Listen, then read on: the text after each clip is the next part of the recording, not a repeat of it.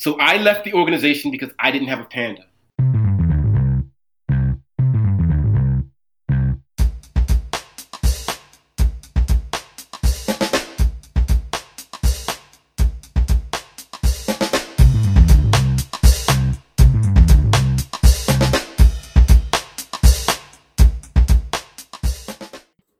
Hello, this is Ruben Ortiz, and welcome to Nobody Asked Us to Do This, an ex Jehovah's Witness podcast. The biggest lesson I have learned from working and helping the ex Jehovah's Witness community for the last 15 years is the following Validation is a huge part of healing. Knowing you're not alone is powerful. For this podcast, we want to have conversations with former members that we usually don't hear from, as well as those you may know. The more variety, the more people we can reach with this message. We want to be able to have a podcast that's informative, insightful, and entertaining and one that shows there can be a good life after leaving a high control group. This week we discuss growing up a Jehovah's Witness. For this topic, I have invited Joe Mitchell to a chat. Joe is a former Jehovah's Witness who partnered with me to get this podcast started, and he's also one of my best friends. Joe, how have you been, man? I'm been doing good, man. There's a lot of craziness going on in the world, but hanging in there. What about yourself? I'm doing really good, feeling good today. That's good, man. I heard the test results came back good, man. Congratulations. Yes, yes. That made So- me smile.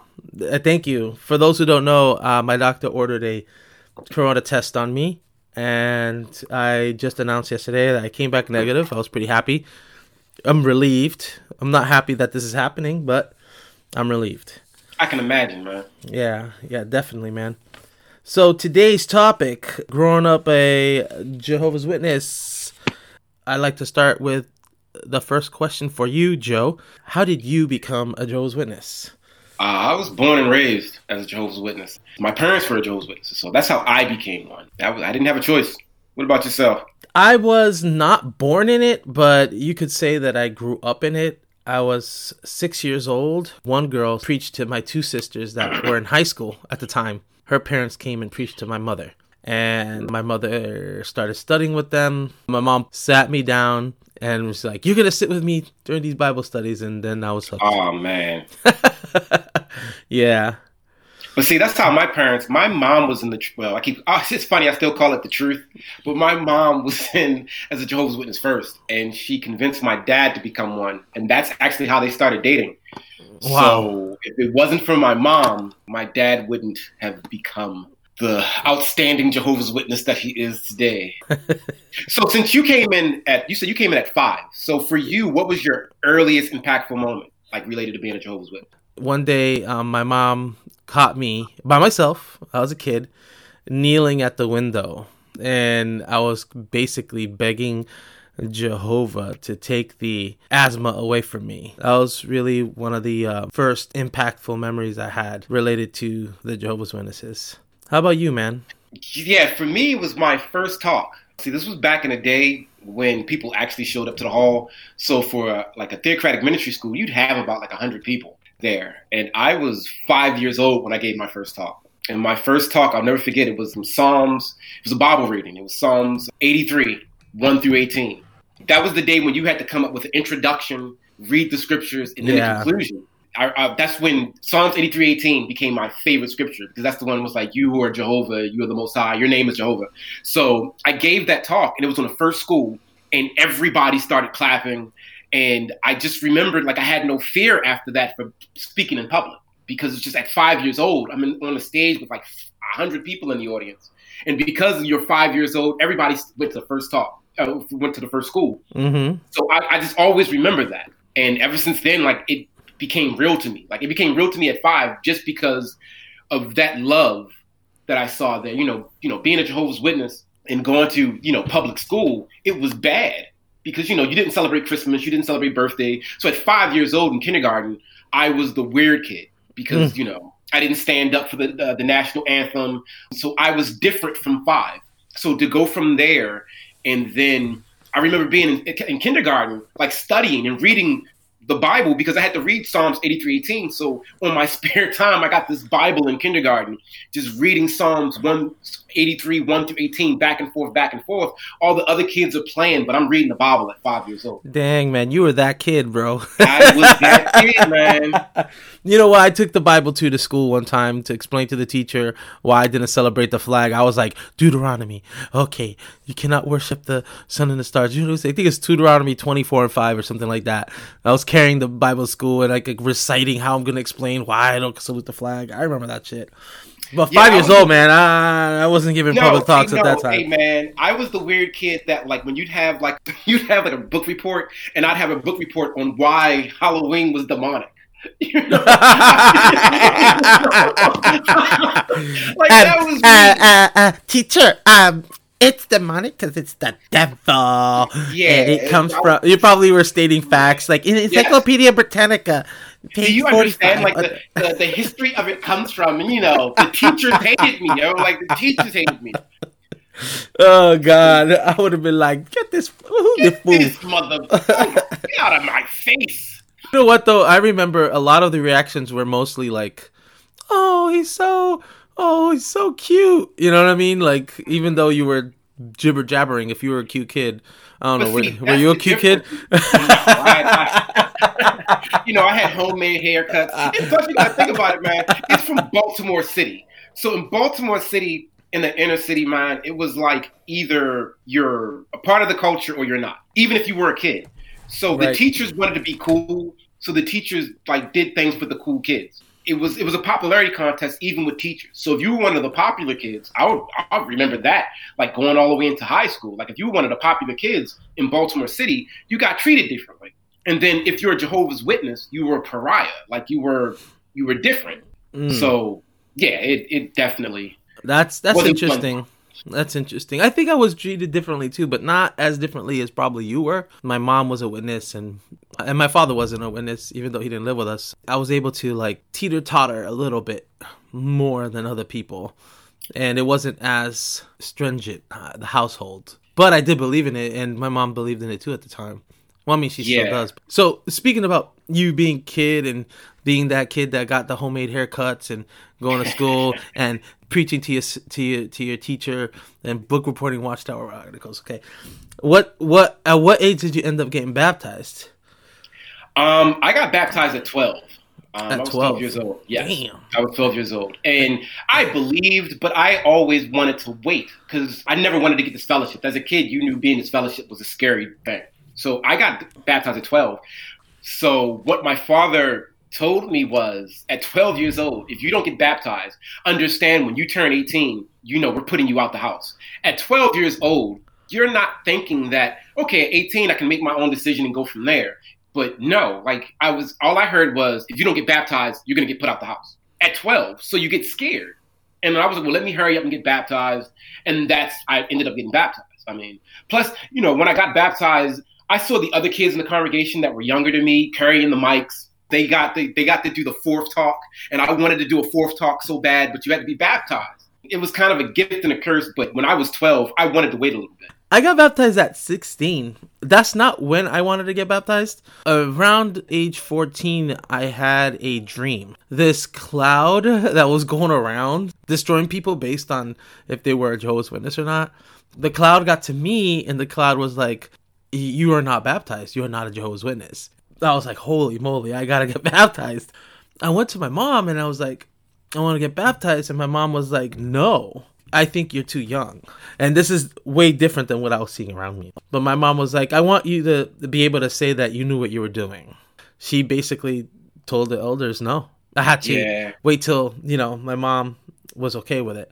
But see, I look at it now, man. It was a competition in my congregation. Like parents use their kids to compete. Like it would be like, well, you know, my daughter's baptized, and you know, my daughter was on the assembly, and blah yeah. blah blah. And it was like you couldn't be on the assembly. Like after I got baptized, because I was pretty good at giving talks. Yeah. Then I started. They started putting me on the assembly. I was actually on the assembly when I got baptized. Ah. Um, and it was like after that, you know, I started giving talks on the assembly bin. That was a joy because it was I, I actually like doing that stuff. I like doing the research and then getting on stage and acting like I knew what I was talking about. And at the end of the day, it was all bullshit.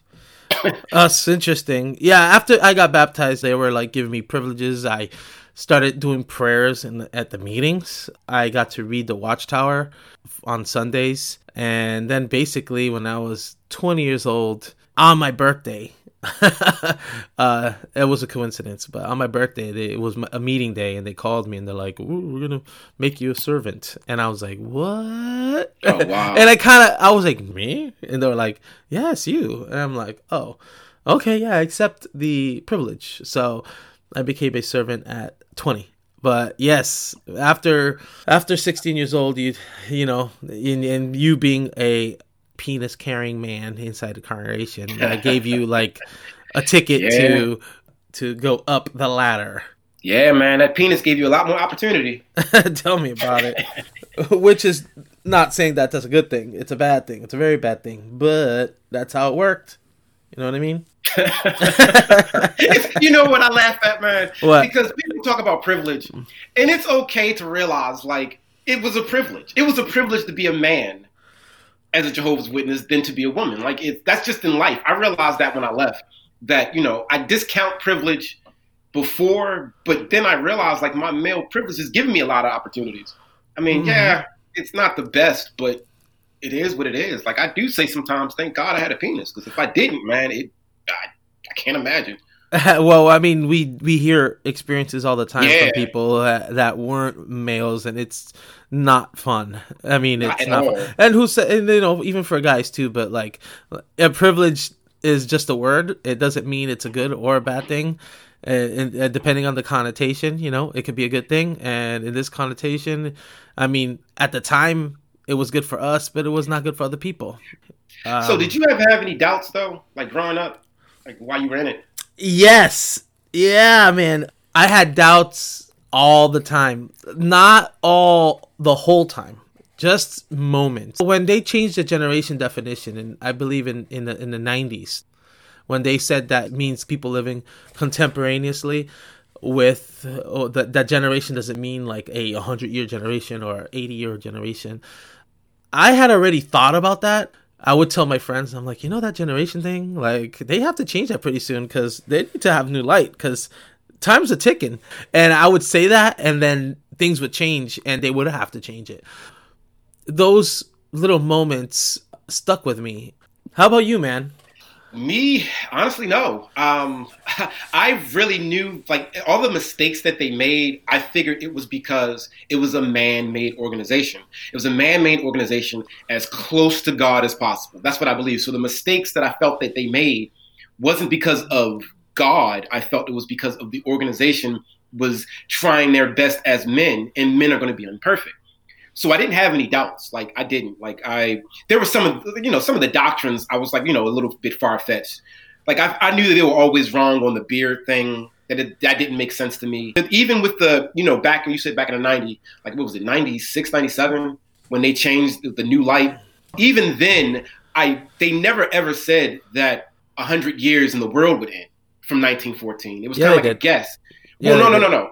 What I'm saying is, and, and you're right, they did do that. I mean, before while you were in it, like they they were like yeah, They while would- you were in it, If you notice one thing about them, because they were changed really that too. at- That first they were like it's hundred years, and then they were like, oh no, it's like a lifetime, and then you know they changed it several times. So They I get what you're saying. it. But like Yeah. at the same time, they were really good at being politicians with it. Like, well, what we actually said was, and because my father explained it to me in a way, well, they never actually said that a hundred years. The way they said it was that it was possible, and they would use words like that so that you doubt yourself when you did start doubting. It's called it's called a qualifier, and they qualified everything, Everything. everything. Like it's like it's possible that the It's end comes. possible that It's you know, possible. Yeah, Um, yeah. So yeah, I mean, I I just, I mean, I had faith in them, man. Like I really thought the governing body was chosen by God. Like I thought 144,000. You know, when we had people in our hall that would eat the bread, that was like fascinating. Like, oh my God, he's going to heaven. Like I believed that. It wasn't until I became an adult and when I started actually doing research that I'm like, I was embarrassed. Like, how am I a grown man believing this? I mean, for me, I you know why I left. well, yeah, let's let's get to that question. Why did ah. you leave the organization? I mean, you segued right into the question, so let's let's do it, brother. Oh man, so you know, being the crazy person that I am, I mm-hmm. had issues. I really thought, like, I believed everything they said verbatim. I was a very literal person. Okay. Even today, I, I become a very literal person. So I left because they promised me some things by the time I was 30. And when I was 30 and I didn't have those things, I started doing some research. And that's when I looked deeper into the organization and realized that, yeah, they this is all bullshit. Like it's it's made up. It's it's a it's it's crazy. That's that's a fair thing. I mean, you know, you're you're waiting for something your whole life. Somebody says, "Hey, by the time you're 30, you're gonna have this and that. Let's let's just call it this and that." you know what? You know what, man? Forget it. Fuck it. Let's just, just yeah. So when I was a kid, oh, you're gonna do it. All right, we'll do it. We'll do it. We'll do what? it. Yes, embarrassing story. But When I was a kid, uh, I was promised by my district overseer that I would have a panda by the time I was 30. That the paradise would be here and I'd have a panda. So that's what I stuck with. From a kid up into my 30s, I was like, you know what? I'm gonna have a pet panda. It's gonna be all all of this is gonna be worth it. Like all the the the lies and the missteps, like you said, the qualifiers. So by the time, you know, right around my 30th birthday, I was 29 years old, and it just didn't seem like anything was changing. Like everything that they were talking about, it was always like, well, you know, it's, it's around the corner. Like this, you know, the new saying nowadays is, you know, we're in the last days of the last days of the last days. Yeah, yeah. Back then, it was just like, you know, just just hold on, it's, it's coming around the corner. But around 29, I'm like, it doesn't look like the world's going to be over with by, you know, next year on my 30th birthday, I had a, my first birthday party. Then I started researching, and I'm like, I don't think the paradise is going to be here. I'm not going to have my pet panda. By my 31st birthday, I was just like, you know what? I don't have my panda yet. I'm done. And I left. I was, I stopped going. Uh, my 31st birthday was the first time I did not go to the convention. Like that year was the first convention I had never went to. And then the 32nd birthday was the first time I didn't go to the memorial. And then that's when I just started, I faded away. I didn't get disfellowshipped. I just became inactive. So I left the organization because I didn't have a panda by my 30th birthday. I mean, I, you know, like, I know you, I'm glad you said this because I want other people out there to know is sounds crazy, right? But it's not that crazy. I, have met ex shows witnesses that are like, I really thought I was never gonna age. Yeah. There's no difference. Like they thought they were never gonna get old. They thought they were gonna stay young, and they didn't. And, and they grew older, and then. just imagine being in therapy, and you tell your therapist the story, and your therapist burst out laughing, like, "So you left because you didn't have a panda by 30? Then you see how silly it is. Right. Like believing in Santa Claus at 35 years old. What about you, man? Like, what made you leave?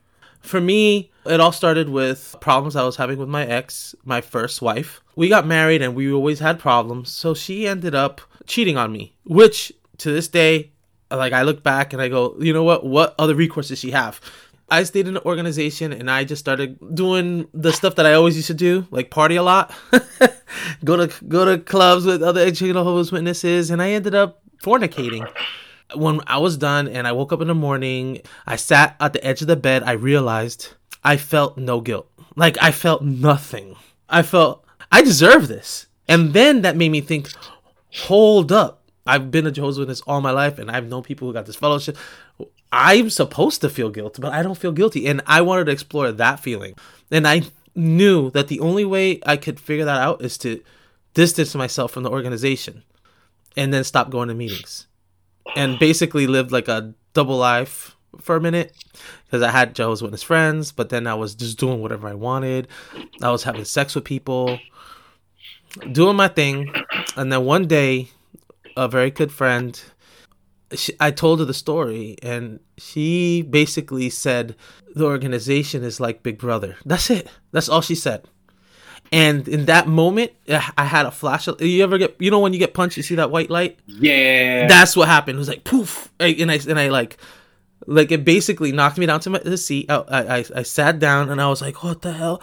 And I, all those, like I told you about those doubts, they just came in a flash, like poof, poof, all of them. You know how they say your life, uh, life flashes before your eyes? Well, my Jehovah's yeah. Witness life flashed before my eyes, and I lifted my head and I was like, it is like Big Brother, and at that moment it was over. It was done I came to the realization of something that I knew deep down inside that this was not the truth. Yeah, man.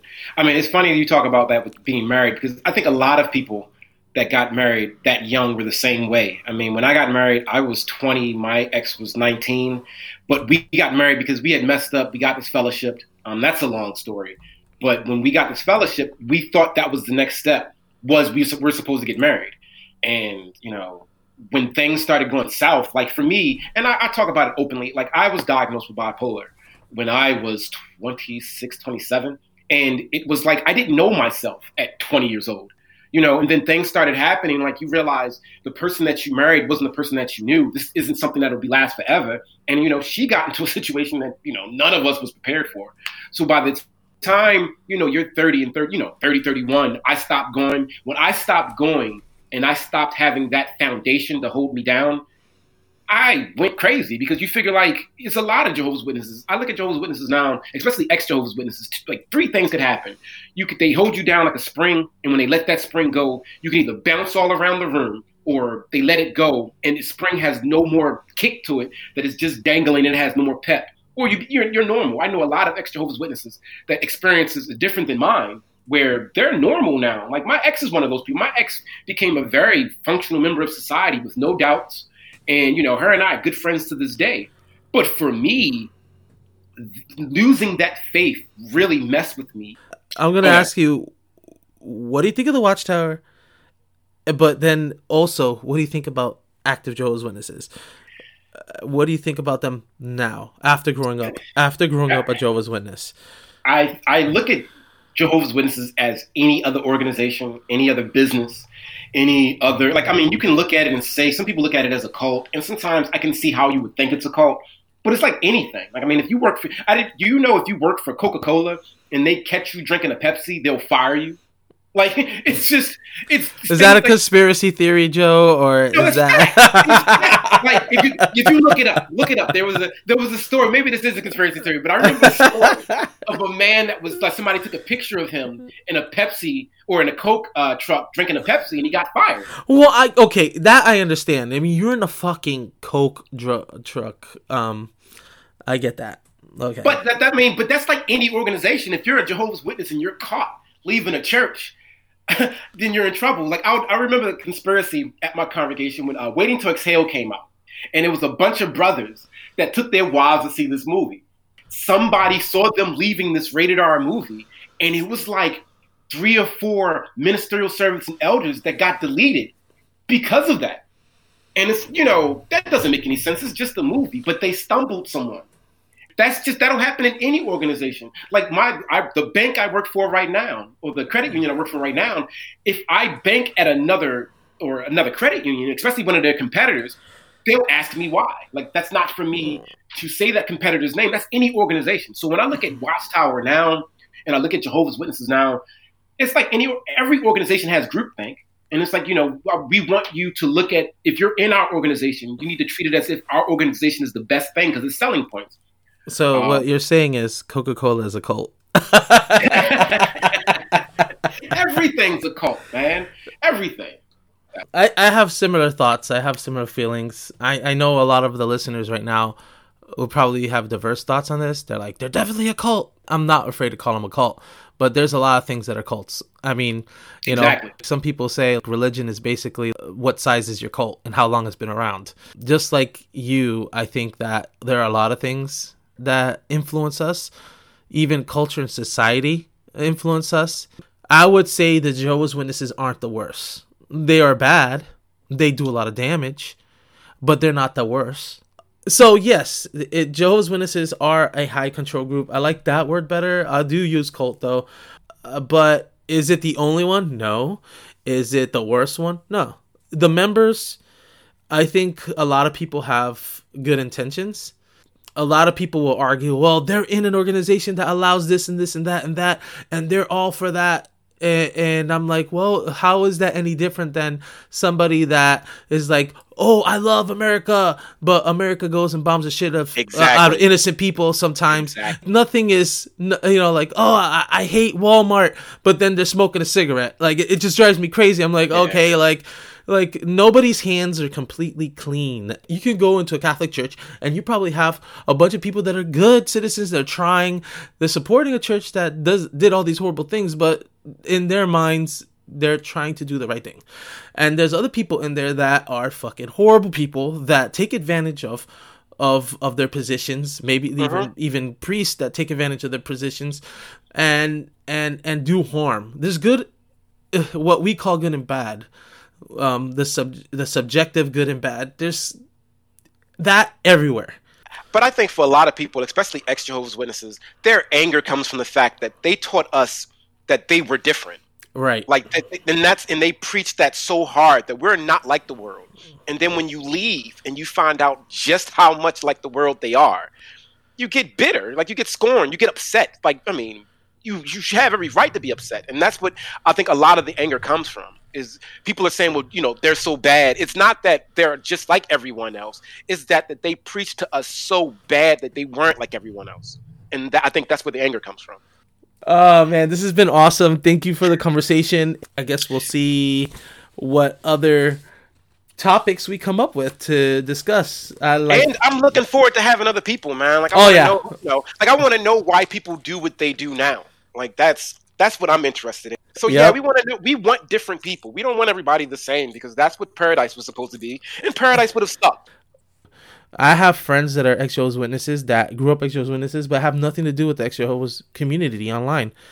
And Yeah. you know, if they want to talk about that, I want to. I want to hear it. I, I want to. I want to do something a little bit different than what's usually done. I got a couple of friends like that that now. They're like, you know, I left. I'm over it, and they're on to other things. Oth- on to other things. What other things? What have you done? Tell us, and then that will encourage other people as well. They'll be like, "Oh shit," you know. Remember, I can do that. originally we were going to name this now what? Now You what? Yeah. but- But then somebody was like, "Man, Nobody asked nobody you to asked do you to do this." stupid Ruben in the stupid podcast. Nobody asked. You're right. Nobody asked him to do this at all. Nobody asked us to do this, but here we are. All right, brother. Thanks for your time. And Man, we'll thanks s- for having me. Can't wait till the next time. All right. And to everyone listening, have a good evening, good night, good morning, whenever you're listening to this show. Man, stay safe out there. Wear your mask. Wear your masks. Don't wear the same gloves all day long. Don't eat with the gloves on. Don't pick your nose. have a good one. Take it easy. all right, brother.